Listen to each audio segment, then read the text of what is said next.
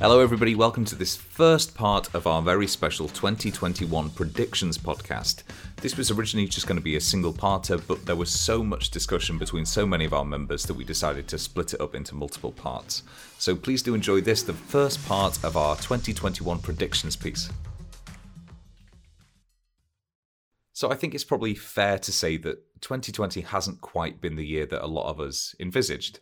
And if we'd asked this question way back at the start of the year, you know, what's to come over the next 12 months, I think probably 100% of our predictions would be wrong. Hopefully, we're going to get back to normal next year, though, or at least as normal as we possibly can make it, while also carrying forward the best of what the best lessons that we've learned from 2020. So, I'm the editor of the Drum Network, Chris Sutcliffe, and I'm joined by two fantastic guests to go through our predictions for 2021. So, Pete, could you introduce yourself, please? I'm Pete Ballard, and I'm co-founder of Foolproof, which is an experience design um, specialist uh, agency uh, now owned by uh, Zensar Technology um, Services and Digital Transformation Company. And so I also wear the hat of, uh, of EMEA Marketing Director for Zensar. Perfect. And Andrew? Hi there, I'm Andrew Dunbar. I'm the General Manager for Appnovation EMEA, and we're a, an up and coming digital consultancy. Ah, fantastic. Well, you know, as I mentioned in the introduction, probably not the year that we would have hoped for.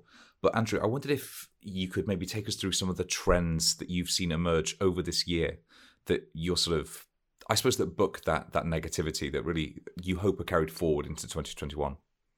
Yeah, do you know it's been an interesting year, and I think we've we've had the obvious challenges. That is an understatement. Yeah, uh, we we have had the obvious challenges sort of coming out at the end of last year, particularly in Europe, and then starting with with this year with everything that's been going on uh, worldwide. And I think it has had an interesting business impact in that there's been a lot of just nervousness around where is business going and and what do we need to do to react to, to change with the times. But what we've seen is some quite interesting things coming out of it, and some quite good things I think we can celebrate. Mm. Uh, and I'll, I'll, pick up on a couple of them, but it's, it's, it's, quite a big conversation, so I'm really pleased to be doing this.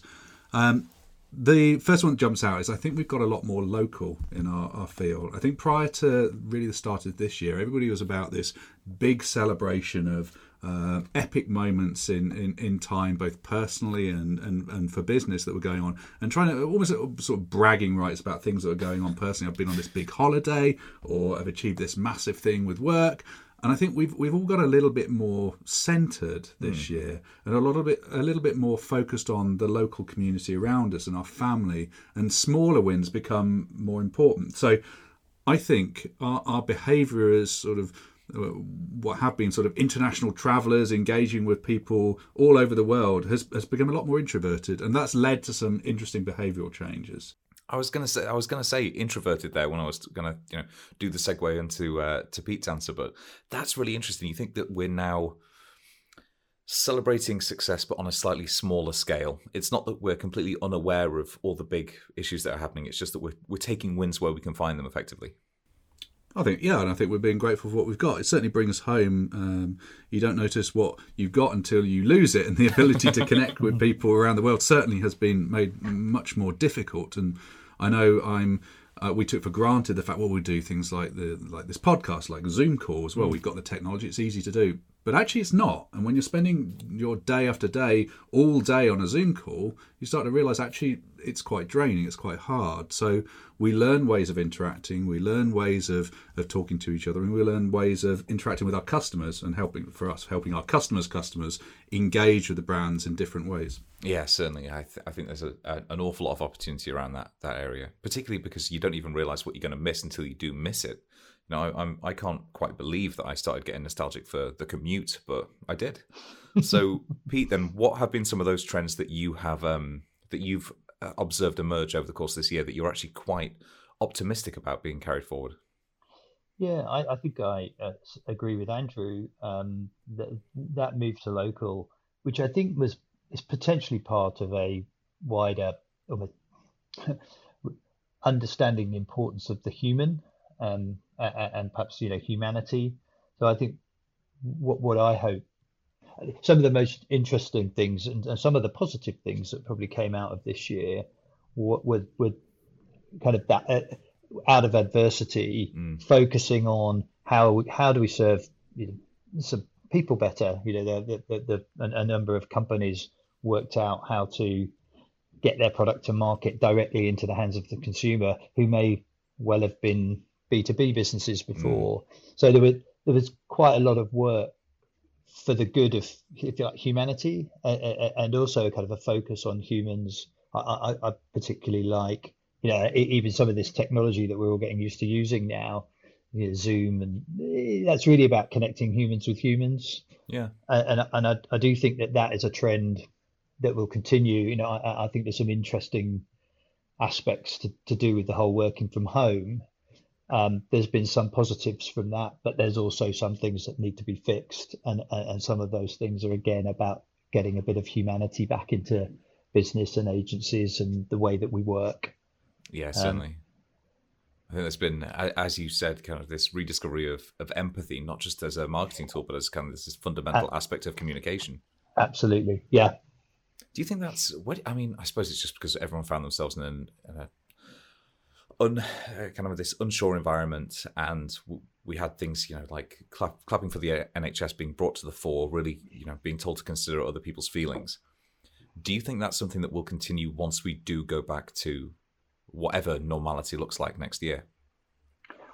I would like to think it does because I think um, it it's made a lot of people think about that, and mm. and, and, I see you know, kind of in in the design world, you know, I, I think it's helped us as designers think about who we're designing for, uh, uh, you know, perhaps a lot more carefully, um, and also maybe you know making sure that we're much more inclusive in our design so I, I do think there's been some lessons learned this year, which which will be taken into the work of the next few years. Good, fantastic. Almost the, the slimming of silver, the slimmest of silver linings, but at least it's there. so yeah, yeah, I, yeah I, actually, you know, I, I, think one of the most exciting things about 2020. I say, don't, don't get me wrong. There's a lot. there's a lot wrong with 2020, but but from a business point of view, I do find it quite energizing you know how much creativity and, and innovation has gone into solving kind of solving challenges it, it, the speed at which companies worked out how to do things differently or new and the speed at which they brought those if you like to market yeah, Com- companies aren't going to want to give that up you know they, they, they, they, they, they've learned some things about how to perhaps act with a bit a bit less bureaucracy. I mean, right from you know government initiatives through to everything's been done super fast, mm. um, and I think where that's been done well, uh, we're not going to want to go back to the old way of doing things. No, certainly not. And Andrew, Pete mentioned a couple of things there. You know, whether that is kind of this new uh, D2C approach from a lot of B2B companies, or whether that's this kind of uptake of tech that really allows for you know, more rapid communication and more rapid creativity. So, what are your own plans to really capitalize on those trends? Yeah, and I'll, I'll echo um, Peter's thoughts because I think that that idea and that aspiration to become more human in your communication is a very worthy one, and we're certainly seeing it uh, materialize through the interactions we have with the brands that we represent. Mm.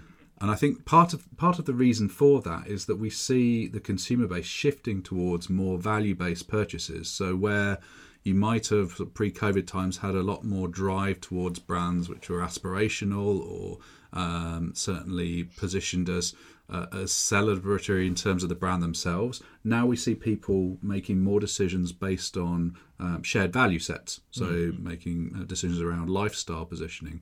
And given what we've seen in this year around all the move towards and, and, and really the lifting of topics like um, social equality and diversity and, and and and the racial challenges we've had in at various points throughout the year, I think there's a real drive for people to say actually I can choose where I shop. I can mm. choose where my money goes and the power behind it. So, so in terms of our plans, to answer your question, um, we're looking to find ways that we can bring our clients closer to um, to to their customer base, and we put a lot of emphasis on data science and we put a lot of emphasis on deep user research behind everything we do before we start doing design led thinking or technology architecture and build. We really start with a really deep dive uh, into the user, and we've seen that um, give us more and more success. We've had a couple of recent projects for people like Alpro, for Bridgestone, that have done really well. I think I think in in sort of the counterpart to that, or maybe it's an extension of that, is what we're seeing in terms of automation and where people are still looking for that human interaction. But is there a chance that we can uh, use conversational AI to mm. um, leverage technology to still give that feel and still give that um, sense of connection to a, a real person, or, or, at least something that, that feels natural, whilst sort of broadening the reach, broadening the capability that the brand has? And I find that area very interesting. Yeah, certainly. Are there any brands who you think are doing that particularly well? I think it's early stages at the moment. Mm. I think you see a lot of people, and it's almost like an uncanny valley effect that if you get it even slightly wrong, then you create a lot of frustration, you create a lot of uh, challenges. But there are things. I mean, even in sort of fields like healthcare, you see. Um, uh, ways that people can use really simple um, AI to do things like book doctor's appointments or to check in when you get to the, G- the GP surgeries. And it doesn't have to be big, um, flashy uses of AI. It can actually be quite simple stuff. And as long as you understand the user journey and actually how Peter says, how that human wants to solve their problem, mm. Then I think you can't go far wrong. It's when you start trying to reach beyond that and, and trying to solve problems from the business perspective, I think that's when you get into difficulty. Yeah, definitely. Yeah. And, and Pete, then from Foolproof's perspective, which of those trends are you really looking to? I suppose capitalize is the wrong word, but sort of really take advantage of to, uh, I suppose, galvanize anything that you've you've had planned for years before. You know, how are you going to take advantage of this these trends going forward? Yeah, I think there's there's a there's, there's perhaps an, an internal one and an external one, or internal answer and an external answer.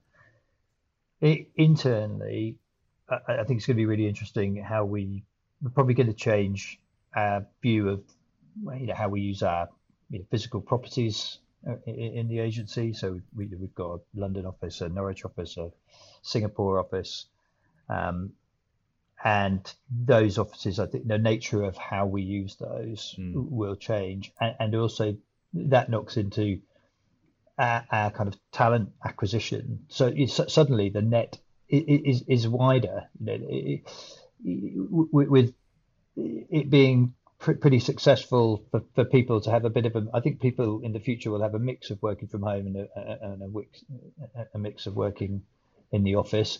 It'll be far more flexibility allowed. I, I, think. I think. I think we won't see a complete move to um, home working because I think there are some very notable shortcomings in that uh, that perhaps take longer to emerge because they're more to do with culture and um, kind of idea generation, that collaboration you know, there are some there are some brilliant tools that have helped with that, but, but nothing really beats kind of getting together.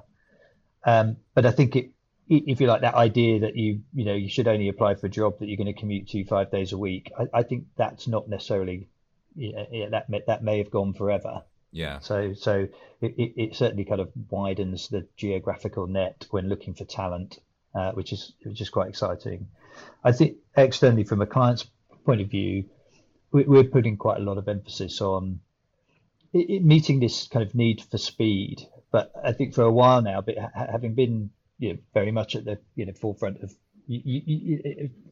championing, including users and including the, the, the human that's going to use the technology in the design process. So so so being very kind of research driven or insight driven in, in our in our design one of the things we've observed over the last few years is that that speed didn't always lead to a good result. Mm. You know, speed speed was like sometimes just a quick way of getting to the wrong answer. um, and so we, we yeah, being someone who only concentrated vaguely in physics back at school, but we, we tend to talk about velocity because that's speed with direction, and yeah, I think when you when you align speed with the, the the, the processes and the, the, the, principles that tend to head keep you headed in the right direction. Well, this idea of kind of velocity, so delivering the right thing at speed, is is is something that we think is going to be quite powerful and you know meet the needs of clients in the next year or two. Yeah, definitely. I mean, you've you've preempted so much of what I wanted to to ask next, but the I, I love that analogy of going sort of uh, you know fast but towards the wrong destination. It reminds me of a couple of years ago, me and my girlfriend were in Venice and we were trying to find our way somewhere, and we knew that we were going to get lost at some point. So she just wanted to get on the first bus that arrived on the basis that we may as well get lost sooner Quickly. and just try and get it over with. So, uh, I mean, Andrew, I just wondered maybe if we could if we could dive slightly deeper into what Peter's just spoken about there. You talked around some of the cultural touch points that we've had this year.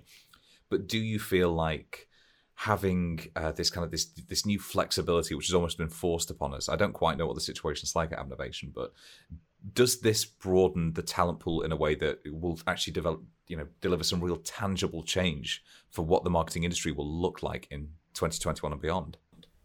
I think we're certainly seeing an evolution, and I think it's about treating our team members as humans as much as we try and treat our, our customers customers as humans it's about realizing that we don't have a collection of robots who work together and, and churn out like a production line an end product at the end of the day we have a collection of individuals who have very different personal situations and very different personal needs and that celebration of diversity of team is what leads to a great product. So there's a lot of talk about um, what the new normal is, and, and, then in the second breath, and we'll go back to normal when the vaccines hit. And I, I find that um, slightly um, misset. Yeah, that yeah. I, I, think we're going to somewhere different. And as Peter says, I don't think it's going to be a case where we move to a model where it's all home working from now on. We sit in our little bubbles and we interact through the internet, and that's the only social interaction we have. I don't see that at all. But I do see, and I want to touch on something that Peter said. I do see the the the need to define the purpose of the the office, the shared space that we have, and and what does that look like going forwards. And I see a, a, real opportunity for us to use that space as a great creative war room or discovery centre or design lab, if you like, mm-hmm. where we pe- we bring people into the office to get together for a specific purpose, and we create create an environment that is designed specifically to suit that purpose. We get away from the old ideas of having banks of desks because we need people to be in the office to prove that they're there. Otherwise, who knows if they're working or not? yeah, I think yeah. we, have learned through this that we can trust our teams. They're smart, motivated people yeah, who are here for a reason because they want to change the world. And I think that um, that drive is down to us as, as employers to um, provide the right environment, the right vehicle to let them do that. See, I think that's fascinating. The idea that it's Eh, I suppose it's it's a, a, focusing of an idea rather than you know the the reinvention of something. The idea that the office always had this specific purpose, but it was almost um, perverted by that need to to prove that you were present, You kind of that that presenteeism. Uh, so I just wondered if you could maybe go into slightly more depth on what that new office environment might look like, particularly some, from the sort of tech and agency perspective. Yeah, okay. Um, so we quite regularly do things like um, discovery um, phases. I'm sure a lot of people uh, go through discovery processes for a client where you've, you've had a brief, you want to understand um, how does that brief really translate into a powerful creative or technical output. So we get into a room and we thrash it out through a series of workshops, through a series of design exercises and brainstorming exercises. Uh, we get to a point where we have a blueprint for design going forwards. So, given that, and given that's a core part of what we do, how can we build a space that really supports that? And it means for me having rooms which are set up with that in mind. So we're not trying to cannibalize a space which is also a, mm. a, a, webinar space or also somewhere where someone works and wants some quiet time. Actually, we have fit for purpose design spaces which are targeted to, to do exactly that and then we also balance it with areas where someone wants some some heads down quiet time that they can work. They, they have the ability to do that as well. But we also need to appreciate that and i think the thing we've really learned over the last sort of eight nine months is that actually we're social creatures yes. and that we work better together than we ever do when we're separated by um, distance. So actually when we're in a room together and we're talking we need to protect that and, and encourage that because i think that's how some of the best ideas come up yeah, definitely. We we've had we've run a number of like drum network uh, remote events, which have always been we've always been quite clear that it's a stopgap. You know, the idea is that we always get people in together because you know when you're in person, it can often feel less formal. Chats flow more freely. There is that discovery aspect, like you said. Um, but one of the things that consistently came up was that idea that you have to recognize that your workers and your peers are social creatures just as much as you are. That you know you can't just turn them on and off when you, you know, go home at five p.m. So it's it's really heartening to hear. I think that that's something that you you believe is going to be carried forward into 2021. The idea that we can't just exist as islands, we have to be you know joined together like that. Um, Absolutely, and I think there's a large fear that well, people are going to want to come back to the office, but actually, um, we've been at Appnovation, we've been quite cautious in protecting our team, making sure that our the health of the team is, is behind the health of the company. So we've been largely working from home since March.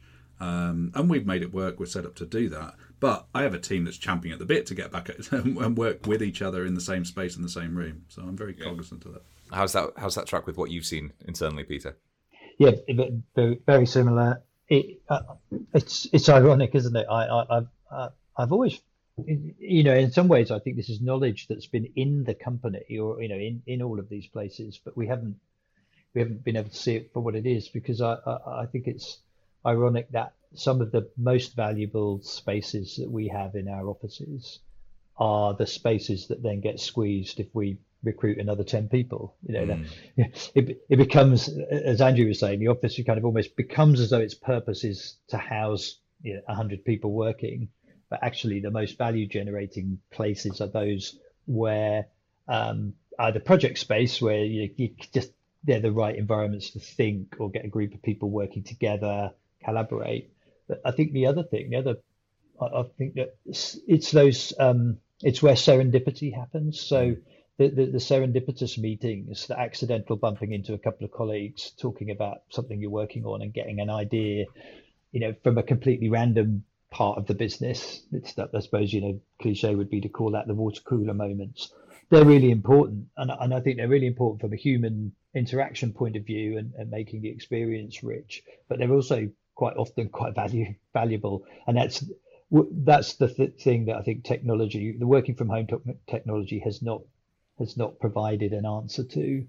Um, yeah. So, uh, like Andrew, I think I think we'll completely re configure our office spaces to to prioritize those areas rather than you know think about them as needing to house everybody that we have working. God, I, can, yeah, I, re- I, really hope so. Yeah, I'll, I'll, I'll never forgive a previous place where I used to work when they got rid of the table tennis table to put another bank of desks in. Just heartbreaking. And uh, I'm I'm quite interested to ask this next question to both of you because I suspect that you'll both come at it from very different angles. Um, Andrew, you mentioned before that there have been a lot of cultural flashpoints around sort of racial inequality and sort of big social upheavals that have been going on. And I think that for the most part, we've seen brands respond quite appropriately this year. There has been a lot of empathy, there has been a lot of understanding, there has been a lot of not just box ticking going on. So, as we move into 2021, do we think that brands have finally, not to throw Pepsi under the bus, but finally learned that the value of appealing to kind of a wider audience is actually having that empathy and isn't just cottoning onto a social trend for the sake of doing so? Andrew, I wondered if you could begin with that, please. Yeah, it's a, it's a good, good topic. Um, I think uh, first and foremost, it's about a, a, right to play that you have to consider, um, and I think um, I think Pepsi's right is arguable. I think there is a, there is a, a, conversation there. I think maybe they went about it in slightly the wrong way. Um, there's an example of BP as well, where they're talking about oh, carbon yeah, footprints. Um, you're thinking, well, maybe that's not the best topic for you to address, um, given your own carbon footprint. But um, I think, like I say, right to play, and I think it's about understanding that your customers buy for a reason, uh, and sometimes it's convenience, and sometimes it's it's aspirations, uh, but more and more it's shifting to people making a decision because they share the values that you have. So you're not preaching at them; you're showing that you're on the journey with them. You're in the same place, you believe the same things, and so uh, it's natural for them to um, form part of that community. Mm-hmm. And um, I'll give you an example, one we've done, which was with Alpro, where we shifted their positioning from being an alternative product to actually more lifestyle and a genuine choice that matches your lifestyle and your value. And that led through into the content, the tone of voice, the imagery. Mm. Um, so it's a very active decision to say, look, we're not going to try and be something we're not. We're not going to try and tap into something that happens to be the, the hot topic of the time, the zeitgeist of the current month. Um, we're actually doing something that's genuine. And that, that feeling of of honesty and that that genuine um, tie to values that you're not only t- talking about but actually showing in your action. I think people pick it pick up on that, and I think people make their purchase decisions based on that more and more these days. Oh yeah, certainly. No, I mean, I don't think there's any doubt about that. We've had the, uh, you know, we've we've, God, I think it must have been last year when we had this kind of a discussion internally at the the Drum Network about whether that was going to be the case, and just everybody was in complete agreement that that was going to be, you know, what was going to be coming to the forefront. Younger audiences, in particular, tend to wear their heart on the sleeve and their purchasing power on the sleeve. And and uh, Peter, I know that Foolproof really values having that that connection with customers. So, from your perspective, in terms of digital products and everything, how does that track with with actually you know addressing those kind of those cultural flashpoints and everything. Yeah, I think there's been a couple of things this this year that, that I think speak to that. So so it, it, again, perhaps an unintended consequence. You know, banks. We work with a number of banks, and banks have been trying for years to get that kind of stubborn last, you know, kind of digital rejectors to make mm. this change from you know bank based, you know, branch based banking into current current account banking. With the, the, the lockdown and pandemic, and, and also this kind of perhaps fear of handling cash, and you know, could you you know pick up the virus from you know ha- handling loose change, etc. Um, has has done more than anything to drive people into the digital environment. But there's a whole there's a whole raft of people who've not done that before. Mm. It's too simplistic to say it's a certain certain age group. It's just people who've not had the need to do that. Now they do have different needs. Yeah, they have a different level of understanding about kind of digital. They have different um, kind of norms. I think companies have had to check themselves and make sure that their design is being inclusive of what is quite a large group of people who are perhaps doing things for the first time. Um, and that that's been you know quite interesting and, and and I think quite reassuring to see that you know banks have been taking that that seriously. So you know, understanding that perhaps your the products that you're designing have to be right for a, a, a wider, more diverse set of people than you perhaps you know initially think or you know if you're a group of 25 year old product you know managers in a in a big corporate you, you you've got to think that there is you know people who don't think like you out there who are going to be using your product. Yeah certainly. I know you did some work for uh, lloyd's banking group about mortgages as well and i mean i'm me and my girlfriend are trying to apply for a mortgage at the moment, and I just I'm 32 and I still feel like a fraud every time I try and do it. Like particularly when I'm doing it online. So that it's I think you're completely right that it's not just limited to one age group.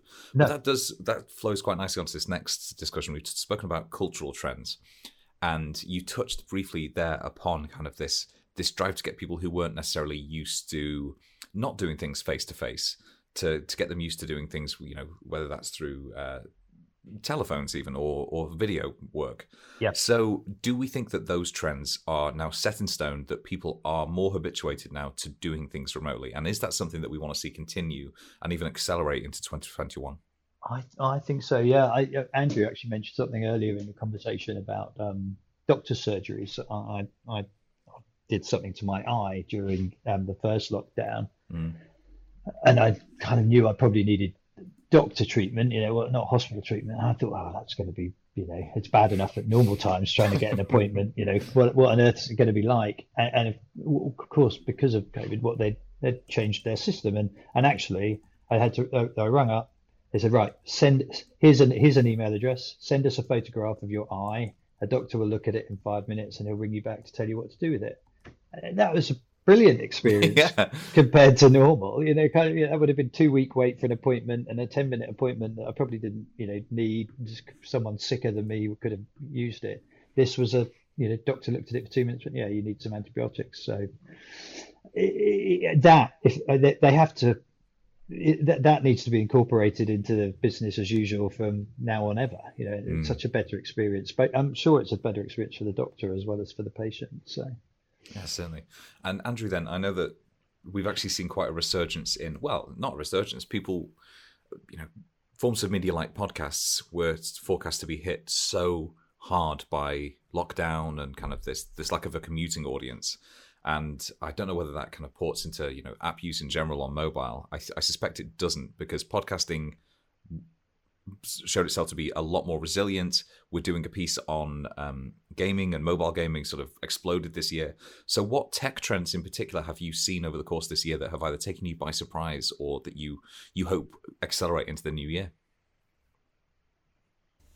Yeah, I don't know if there's anything that's that's, that's shocking me per se. I think we're seeing evolution mm. uh, more than dramatic changes. As our behavioural changes, our our tech solutions sort of adapt to to fit.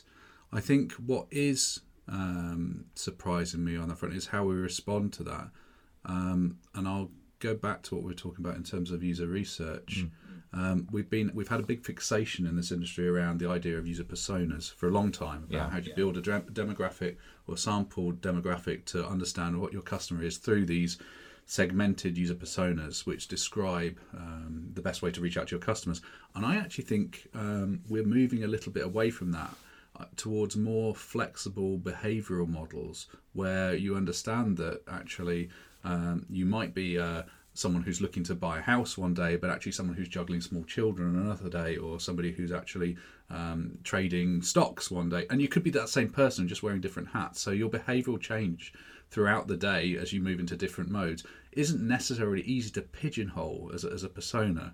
So I think what has surprised me is is this evolution to actually use data to its fullest um, um, potential, and actually with the the scope of the technology we've got now through um, visualization solutions to be able to take um, data and actually map out very wide descriptions of our custom bases, which understand that individual behavioral pattern, even if the person might be a different person or it might be the same person that's moving through a different journey. That I find very interesting, and that for me is really showing the power of digital technology and what we can do to really understand the decisions going on without necessarily trying to force people into convenient boxes. See, I think that's absolutely fascinating, and it's it's almost a refutation of this idea that you had to be, like you said, you had to force people into boxes to to do things successfully. Is that, do you think, an industry wide recognition now, or will we still see some holdouts in 2021 about you know having to force people into kind of these very narrow strictures of who they are and sort of what their behaviors are? I think it's just starting. I don't think we're seeing. I think there's still people using sort of old techniques. I mean, these, some of this stuff we've been doing for 20 odd years Yeah. and, and taking these approaches to things. So it's a hard shift uh, mentally to move out of let's tried and tested practice. That's how we design. So I think as technology becomes more accessible, becomes less of a, a thing that a, a data scientist sits on and produces a report and you then consume the report. As it becomes more accessible to designers and you get more data driven designers uh, uh, who are able to draw their own infer- inferences from the information at hand, I think that's when you'll start to see real change. I think we're just starting to see the tipping point now where people can see actually the potential of this, but working out how to put it into practice. That's what I'm looking forward to seeing develop in 2021. Fantastic. Well, so we we're now over half an hour recording. I have another guest to record for this uh, episode later in the well tomorrow actually, um, and we don't want it to run particularly over forty five minutes. So I'm going to try and keep as much of this in as I possibly can before I go on to the final question, which is just a very you know generic one about whether you're optimistic or not. Is there anything else that you feel like we we definitely need to mention?